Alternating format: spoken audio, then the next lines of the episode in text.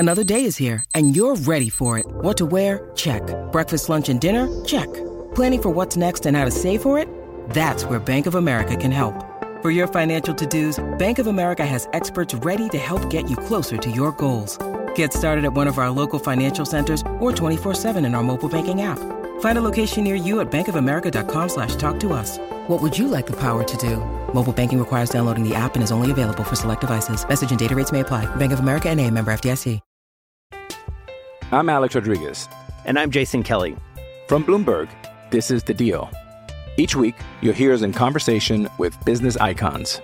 This show will explore deal-making across sports, media, and entertainment.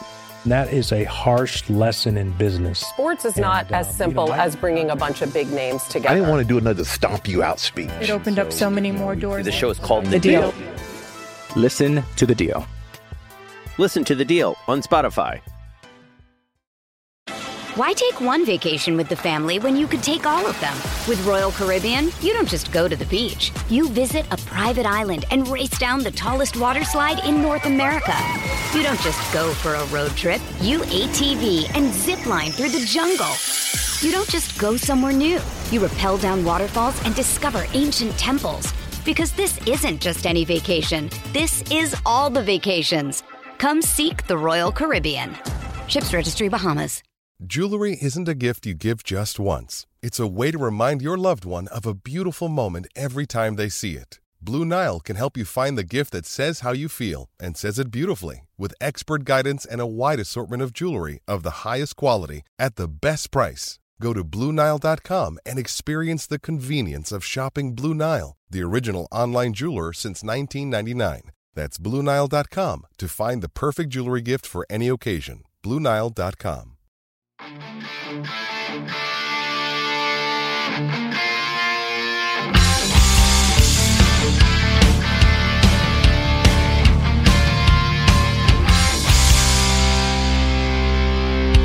Pittsburgh Steelers fans, what's going on? You are listening to another episode of Let's Ride. I am Jeff Hartman, your host. This is Monday. Hope you had a great weekend. Hope you enjoyed some NFL playoff football. The divisional round wraps up. We'll talk about that more on Wednesday. Also, don't forget in the second half of this show, I have a Monday morning conversation with my good friend Chris Carter, CC. That's right, former BT. He's a BTSC alumni, whatever you want to call it. He's going to join in the second half to talk all things Pittsburgh Steelers from his perspective inside the locker room. So make sure you stay tuned and listen to that. What I want to do for this first half is to start off with the news. And then we're going to play a little what-if game, a game that is always fun to play in the offseason because, well, you have the time and the luxury of doing just that. But first, the news, all surrounding Brian Flores and where his future is going to lead him. Brian Flores, we already know, for defensive coordinator. He was interviewed or requested to be interviewed for the Cleveland job. He didn't get it. They chose Jim Schwartz. Atlanta. And now Minnesota. The Minnesota Vikings all wanted to interview Flores for their defensive coordinator position. Now, there also are rumors that the Arizona Cardinals would like to have him possibly be the next head coach of the Cardinals after the Arizona organization fired Cliff Kingsbury, and they're looking for a new head coach. Other news, there's been some rankings floating around. Typically, these wait until everything is done, meaning the playoffs are done, but some outlets get a head start on others.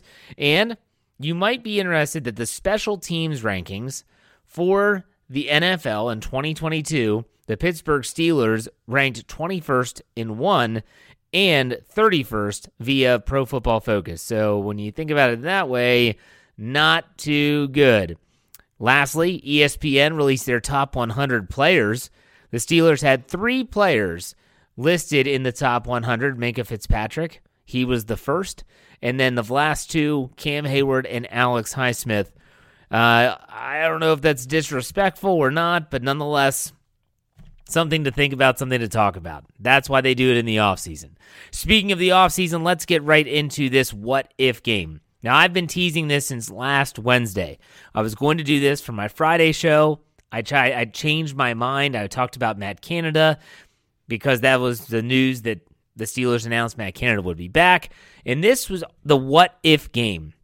What if? I mean, playing this hypothetical game. Some people love it. Some people hate it. I tend to like it. I think it's fun to talk these things out. So what if Kenny Pickett didn't get his shot to play in 2022. That is the what if that we are going to ponder today in the first half of this show. What if Kenny Pickett didn't play?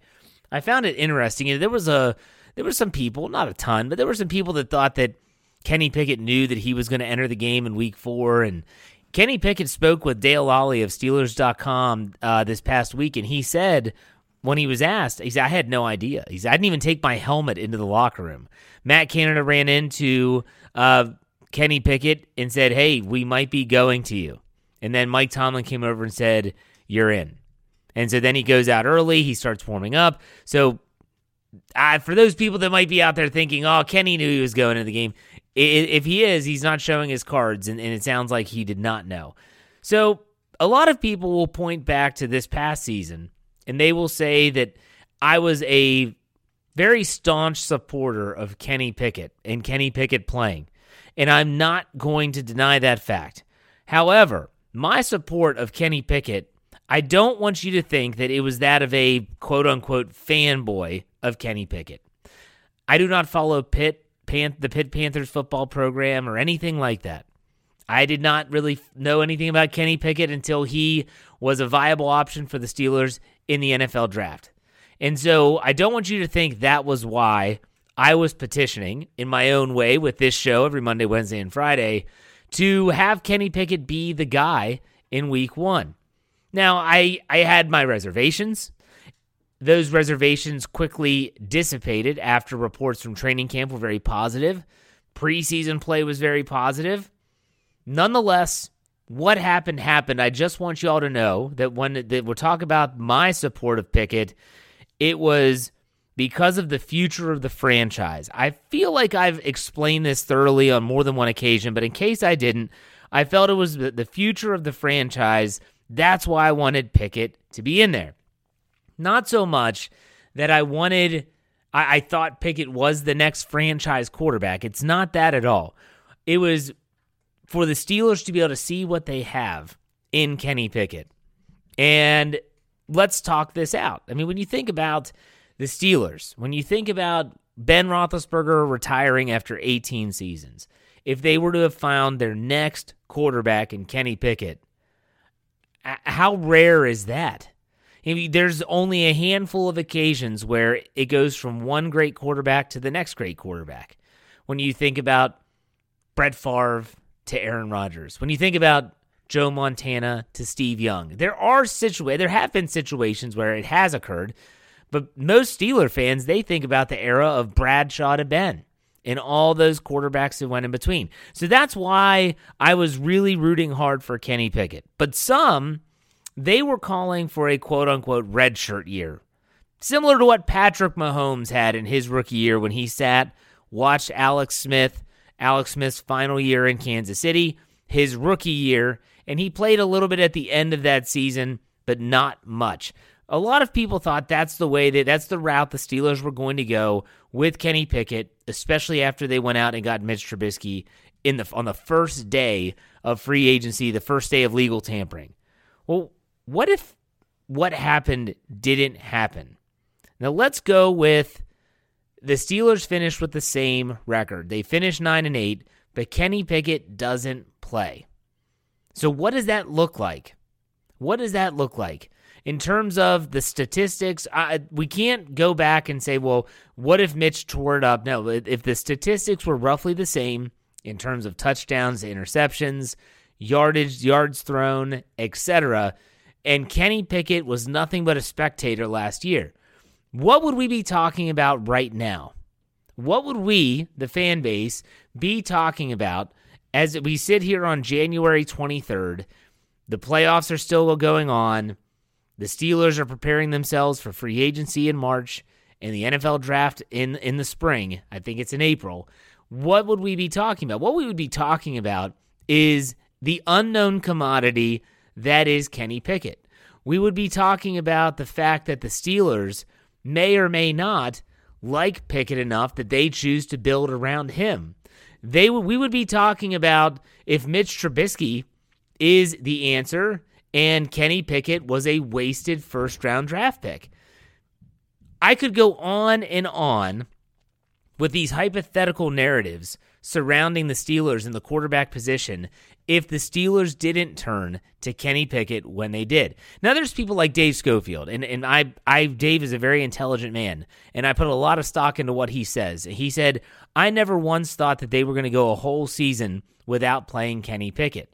And I tended to agree. The question was not more so if, but when. But on the outside chance that they wouldn't have played him, this offseason would have been vastly different than what it is right now. Think about the fact that Kenny Pickett got thrown into the mix against some really tough teams, tough defenses. And he struggled early. And he battled through. And then all of a sudden in the second half, we know what happened. They started to turn it on. We saw some late game magic from Kenny Pickett. It's just some really exciting stuff.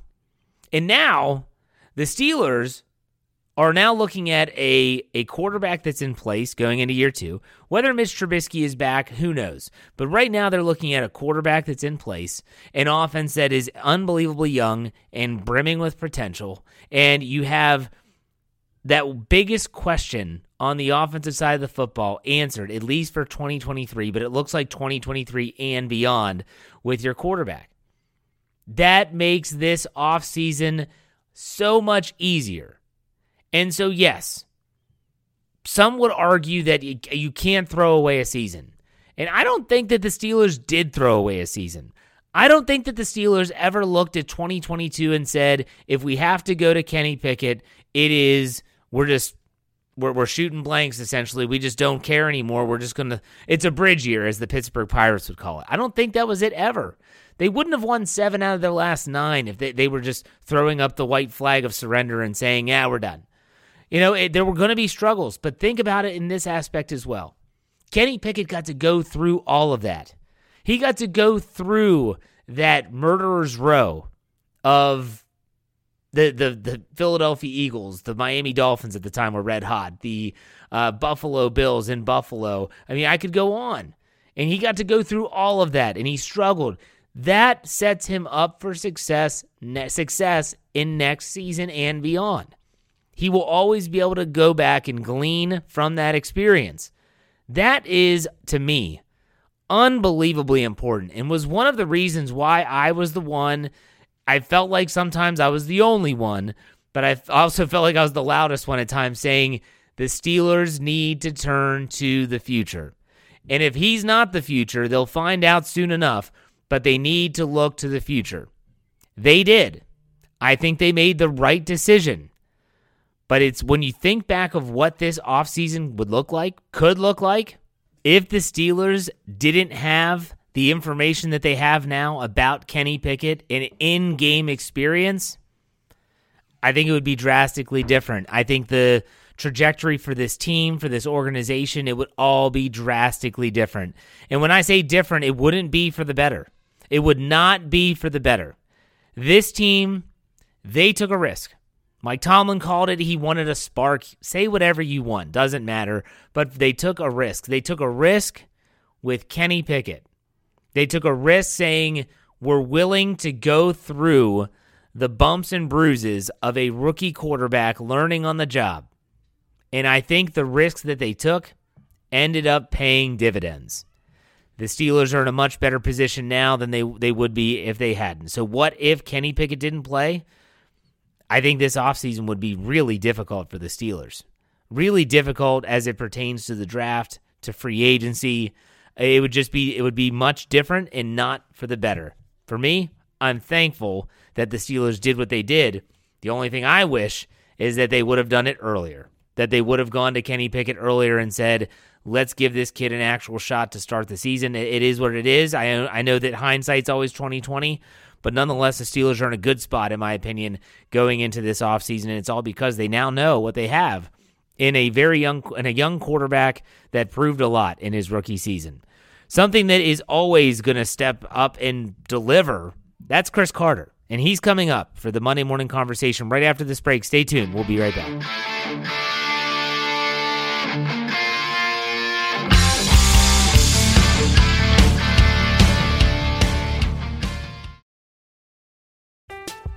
I'm Alex Rodriguez. And I'm Jason Kelly. From Bloomberg, this is The Deal. Each week, you'll hear us in conversation with business icons. This show will explore deal-making across sports, media, and entertainment. That is a harsh lesson in business. Sports is not as simple as bringing a bunch of big names together. I didn't want to do another stomp you out speech. It opened up so many more doors. The show is called The Deal. Listen to The Deal. Listen to The Deal on Spotify. Why take one vacation with the family when you could take all of them? With Royal Caribbean, you don't just go to the beach. You visit a private island and race down the tallest water slide in North America. You don't just go for a road trip. You ATV and zip line through the jungle. You don't just go somewhere new. You rappel down waterfalls and discover ancient temples.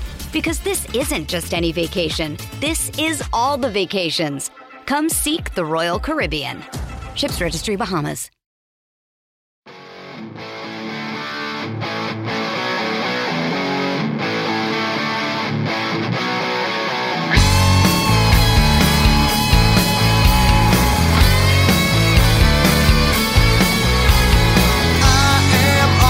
All right, Pittsburgh Steelers fans, it is time for the Monday morning conversation. As always, in the offseason on my Let's Ride podcast, the second half of Monday's show is devoted to bringing in a guest, and this is one of the gold standards of guests on my show, and that is Chris Carter, our former colleague at Behind the Steel Curtain. What's up, Chris? How's it going?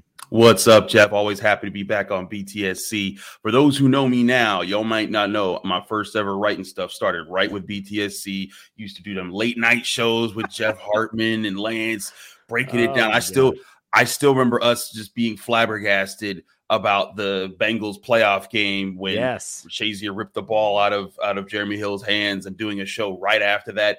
I grinded a lot at BTSC, so it's always great to be back. Those were the Blog Talk Radio days, man. Like that was when the sound quality, it sounded like we were talking to each other through cans and strings across the country. We were, though. It was basically that. It was bad. It was that way. That was a lot of fun. And so it was. I have had some listeners that have come on to they become a part of the Ride or Die crew, as I call them, my loyal listeners. They actually went back on our YouTube channel to the very first few shows that we did. It was hysterical. I had hair. It was funny, but still. So Chris Carter is now with the Pittsburgh Post-Gazette. Man, how does that feel? I want to ask you a personal question first. Oh, man, it has felt like such a blessing.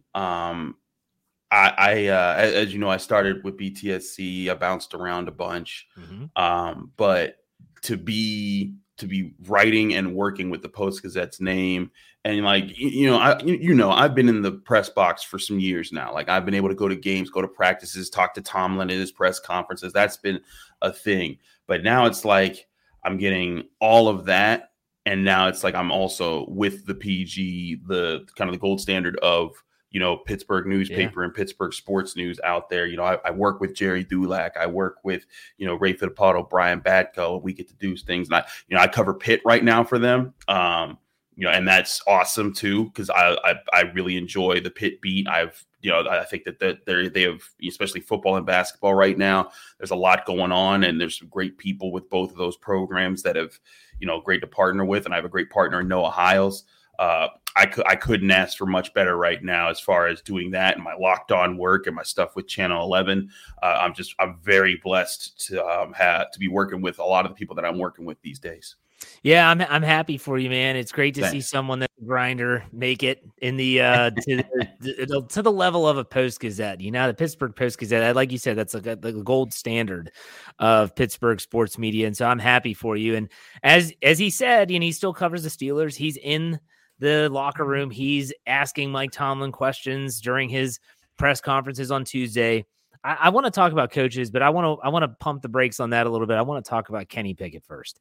So you used to be with an outlet, and then you went to another outlet briefly before going to the Post-Gazette. When you were in that brief stint with that other outlet, I actually had someone that writes for the Steelers on my podcast in one of these Monday morning conversations last year, and he kind of openly said he didn't really think Kenny Pickett was going to be that guy.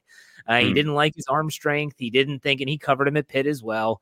He just didn't think like he had it. Now, after a season, you know, where we've seen Kenny Pickett at minicamp, OTAs, training camp, preseason, obviously week 4 at halftime, he comes in against the Jets. In terms of your expectations, did he exceed them?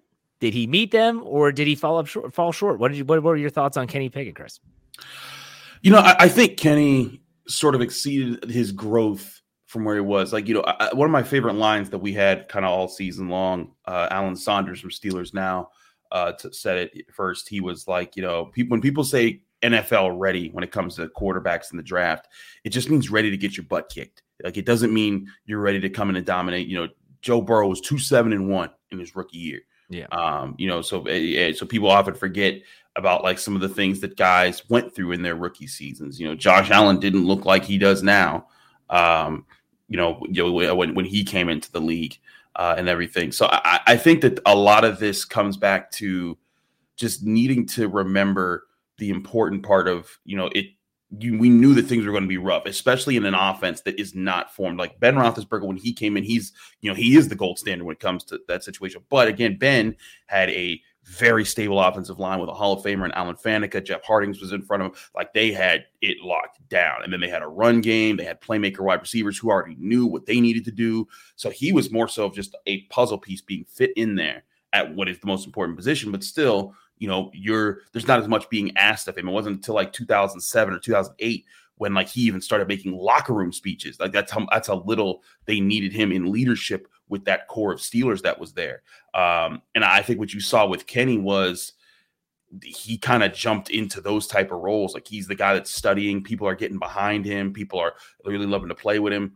And I think that I was expecting him to come in and just sort of manage games and then them find ways to win because the run game took off or the defense dominated. And those two things still happened and needed to happen. But I didn't expect him to have 4 game-winning drives at the tail end of the season with that. And like, when you look back at like Ben Roethlisberger's career, I think he only had that kind of a season 5 times, maybe, when you look back at how many times he had game-winning drives. You know, he did it. There were some seasons where he just did it a lot. Like, in fact, his last season, he had like 6 or 7. But like, when it came to, you know, his game-winning drives, like, there were just there were some years where like there was only like 2 or 3 moments like that. And I think after a while, you get to a point where like that becomes numb and you just think that happened all the time. Like, his rookie season, he had 5. And but you look at how many times he had 4. I think it's 2004. 2008, 2017, 2020, and 2021. So, yeah, 5 years out of his entire career, we had that many or more game-winning drives. And for Kenny Pickett to come through in those moments, I think it shows his poise, his focus, and his growth. Because, you know, stats are cool and great, and you need to put up good stats because sometimes that reflects your game. But how you respond in the moment when your team is either down or tied, that to me is vital to showing what kind of a player you're going to be in your career. You know, everyone always talks about in the draft, lead up to the draft, you know, ceilings, floors. I always say, I joke around, I'm going to leave ceilings and floors to Bob Vila. For me, I want to ask, you know, in terms of potential for Kenny Pickett, if you were to try and paint a picture, in your opinion, of Kenny Pickett and the potential that he possesses, not only in year 2, but throughout his career, is there going to be a big jump, do you think? Or do you think kind of what we saw at the end with the clutch moments, being able to move the ball and just hopefully improving in the red zone and that production in that area? What do you think about that? I think it's going to require a few things from the Steelers. One, I think you're seeing in the playoffs the importance of strong offensive lines for their quarterbacks and giving them time to process and also giving them the reliance to say, hey, I'm just going to hand it off to my running back. He's just going to have a big hole to go through. I think Najee Harris really found his steam in the second half of the season. You know, I think he healed up his foot completely, and that allowed him to kind of get a further boost. But I also think that he started understanding when and where he could trust his offensive line. Now, here's the thing is that offensive line, I think, did well in some really good matchups down late in the season. But you could see, like, at the first Ravens game, there were times where, like, they were just overmatched. And that's fine. That doesn't mean that those guys stink or anything like that. But you have 2 fourth-rounders on the left side. You know, Mason Cole, a free agent guy that didn't cost you that much. James Daniels, a good free agent pickup that I think that they acquired. I think he's going to be one of the long-term pieces. And you have Chukes, who I think is very solid but not an aggressive, like, stalwart guy. You need 2 anchor type of offensive linemen on either side, wherever you can get them.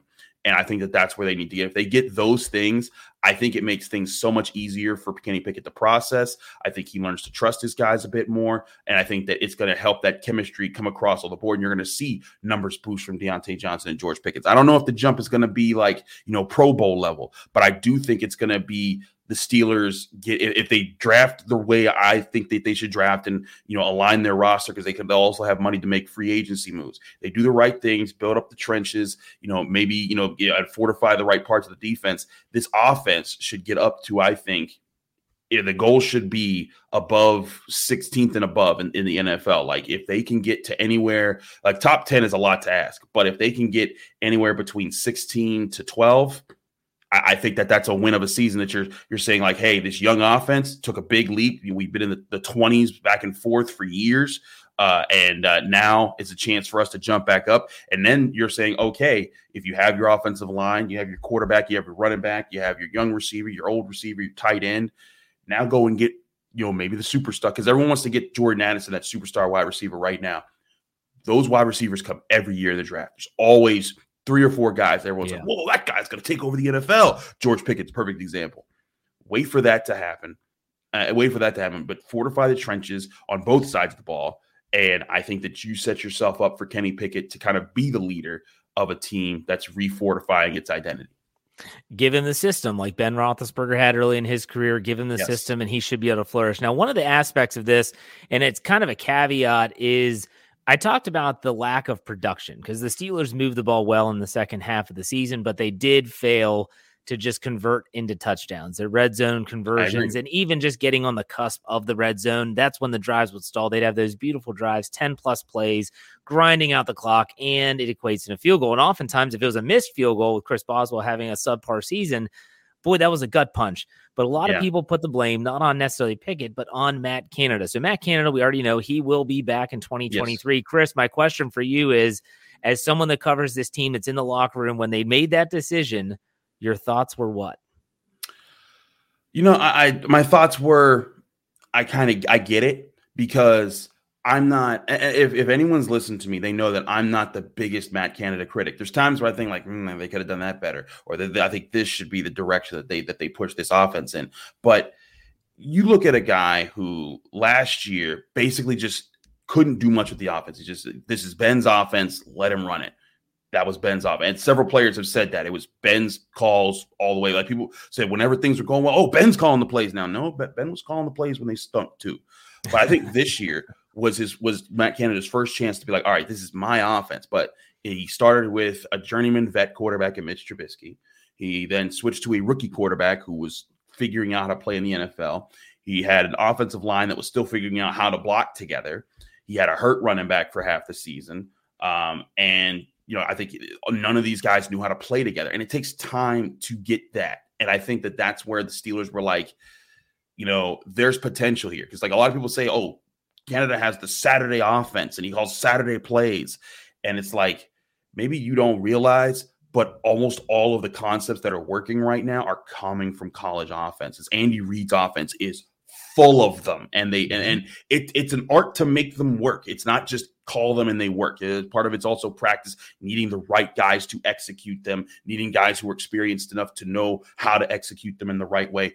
All of those things play major factors into what needs to be done for the Steelers offense. But Matt Canada coming back, I don't think it's the death. I personally felt like if they let him go, I was going to be like, okay, go and you go get someone that's been experienced and has built up a young quarterback with a young offense before. I wouldn't have had a problem with it. But him staying, I'm also like, you know, I don't think he is the ultimate obstacle that's holding back this offense. I think that's been inexperience. I think it's been timing. And I think it's the offensive line that improved by a lot by the end of the year, but they need some butt kickers, some guys that are just going to dominate every game. Like, you know, and I think that, you know, James Daniels and Mason Cole, they were the closest to doing that. I think Kevin Dotson, in the tail end of the season, like my only problem with Kevin Dotson was that he would have some great games and he would have some terrible games. And if he's able to take away those terrible games, I think he can be one of those long-term guys. Because when he's at his highest, he's kicking a lot of butt. But I think especially the offensive tackles, They need guys who are going to be maulers at those positions. And I think Chukes is a really good pass blocker who doesn't maul anybody. I think Dan Moore Jr. can maul people, but he's not a great pass blocker. And if they can find ways to get some guys who are dominant at those positions, I think Matt Canada's offense, you see a lot more of what it can do.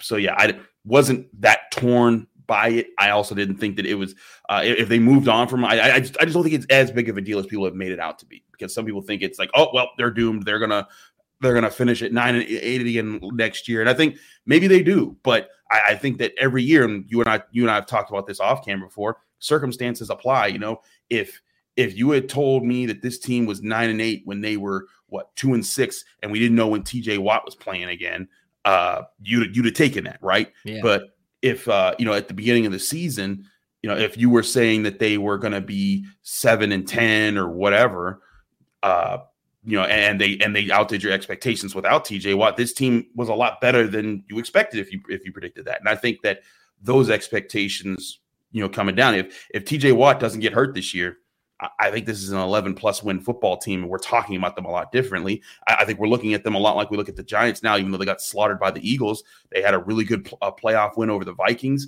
You saw growth from that team. I think the biggest thing was they didn't have a $30 million superstar defensive player of the year that they were missing for half the season. That's a great point. A little bit of perspective there. Now, something I want to bring up, and this will be the last topic, because I wanted to get your team needs. You've definitely dove into those throughout the conversation. Yeah, everyone wants to talk about Matt Canada. Everyone wants to talk about the offense, and that makes sense. You have Kenny Pickett. Is he the next guy? We'll see. No. We just talked about that. No one is really talking about the defensive side of the football from a coaching perspective. Mm-hmm. I want to get your thoughts on Terrell Austin. It was his first time being the defensive coordinator, and also Brian Flores' influence. Now, it doesn't look like Brian Flores will be back, barring him saying, I don't want any of these positions. He's a hot commodity out there. Minnesota wants to interview him for their defensive coordinator. Atlanta, same thing. I heard Arizona might be interested in him as a head coach. It doesn't seem like he'll be back. So my question for you from some of the covers of the team is, what was your take on Terrell Austin in his first year as the defensive coordinator? And will the Steelers miss Flores, assuming that he'll be gone next season? I think they'll definitely miss Flores on that part. Beyond even the defense, his presence, he didn't just work with the defense. Like, he talked to offensive players. Like, after their first win over the Bengals, you could see him coming out of the tunnel, and he was with Pat Fryermuth being like, that's what I told you to do. That's what we do. And like, there's that energy that he has that I think that he's kind of given as a senior assistant, whatever, I forget the name of the position they gave him. Yeah. But he has that room to kind of move around. And heck, Kenny Pickett even talked about how he and Brian Flores helped him at times throughout the year. Having that presence in the locker room is a good thing. Even if the linebackers didn't work out the way that you wanted them to, I think that Devin Bush got better, but certainly not to top 10 pick better. And what you need from a guy who's going to be your starter for the long term. But I think that losing him is going to hurt. And I think that they should look into other guys who are of that caliber, who could come in and kind of be senior assistants and kind of help Mike Tomlin be a leadership presence in the locker room or in the training facility, just being like, hey, you know what, another pair of eyes, another mouth that can, they, of course, Tomlin's still a head guy, but I think it helps having guys who know how to lead a room, which is the most important part of being a head coach. Like, people talk about, play calling, this, that, and the third. But if you don't know how to command a locker room, if you don't know how to keep everyone invested, you can call the great plays you want. They're not going to play for you. And I think that's what Mike Tomlin has in spades over a lot of coaches in the NFL. And I think that Brian Flores, he has a good bit of that as well. And that's why if they lose him, I think they should go get somebody. What was the other part of your question? Terrell Austin, man, his first time as the coordinator and taking over for Keith Butler. Keith Butler was a genius at creating pressure. They didn't get as many sacks, but like you said, you lose your defensive player of the year, and that's going to impact those numbers.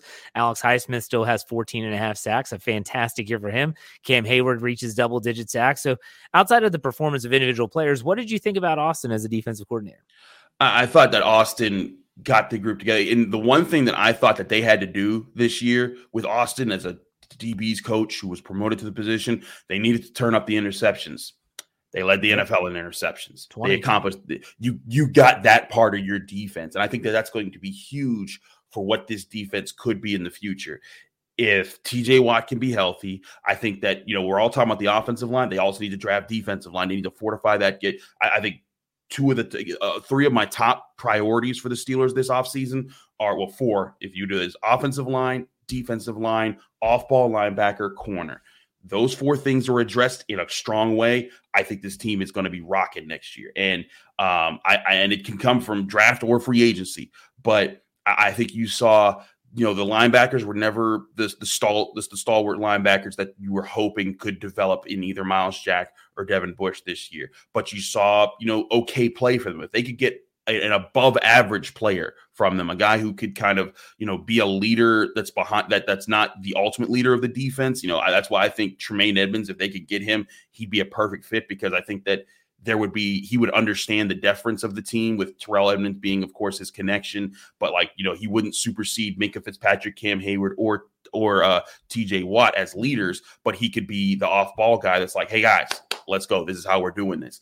And he's only 25, 26 years old. You could have him for years and have him be that guy that's sort of, and then you could draft a young linebacker who develops behind him and, you know, and kind of develops and works with him. So I think that that's part of the process. But as far as Terrell Austin, you know, I think that he calls a decent defense. I think it's still, you know, of course, he has to call Mike Tomlin's defense, you know, throughout the process. Mike Tomlin is absolutely going to have his influence there. But as far as what they emphasized, the secondary, despite not having a Jalen Ramsey type corner or a Darius Slay, they were getting after the football. They were making strong plays. I thought that they were a lot. There were some games that you saw them let up a little bit, but by and large, with Cam Sutton, Levi Wallace, Akella Witherspoon, and James Pierre, those corners were rocking, and Arthur Mollett too. And I think if you give him another like really strong tool in the cornerback room, I think that defense becomes even better. So I think he did a fine job. They finished top 10 in scoring.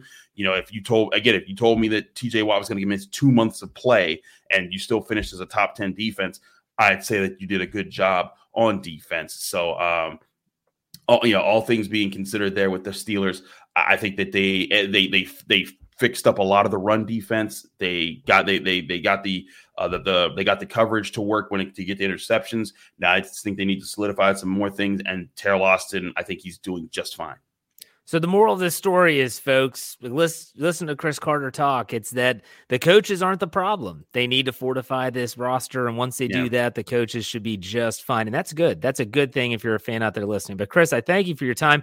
Go ahead and let the listeners know. I don't know if we have time for all the things that you do. You're quite a busy man.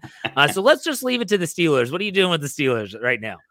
Well, I cover the Steelers through the Locked On Steelers podcast, which you can find on Monday through Friday on Apple, Spotify, Google Podcasts, Odyssey, YouTube, anywhere that you get podcasts. It's just a daily show. We just talk all things Steelers with a bunch of different guests. Jeff's been on that show more than a few times. We'll have him back again soon. But also, I work for Channel 11 WPXI in Pittsburgh. I often come on their Sunday night Final Word show. And then sometimes I do a little bit of extra Steelers stuff with the Pittsburgh Post-Gazette. So on the North Shore Drive podcast, which is Monday, Wednesday, and Friday as well there. So you can catch me on all things there, talking all things Steelers, because I'm always busy doing something, Jeff.